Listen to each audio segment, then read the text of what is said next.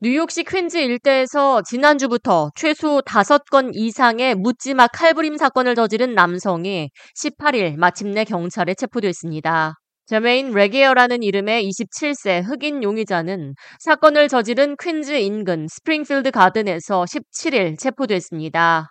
체포 당시 그는 범죄에 사용한 사냥 칼을 소지하고 있었습니다.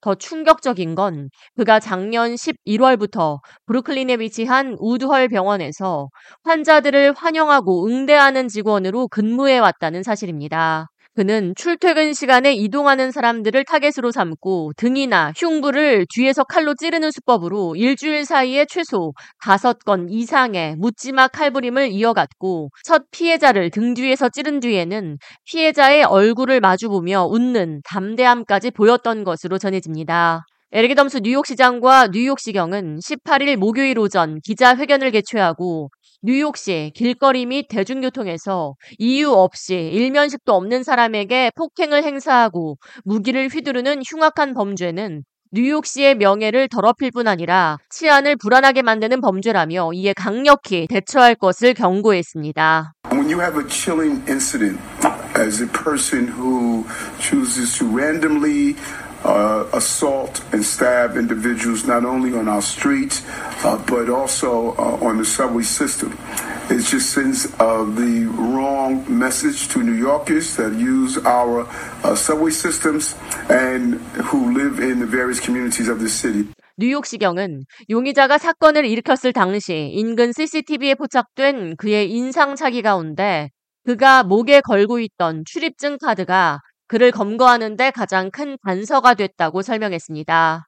그의 첫 번째 범행은 지난주 월요일 오후 6시 20분경 157 스트리트과 137 에비뉴 인근에서 발생했습니다.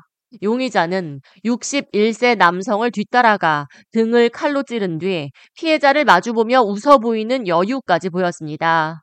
그는 지난 화요일 아침 157 Street과 137 Avenue 인근에서 34세 여성의 흉부를 칼로 찔렀습니다.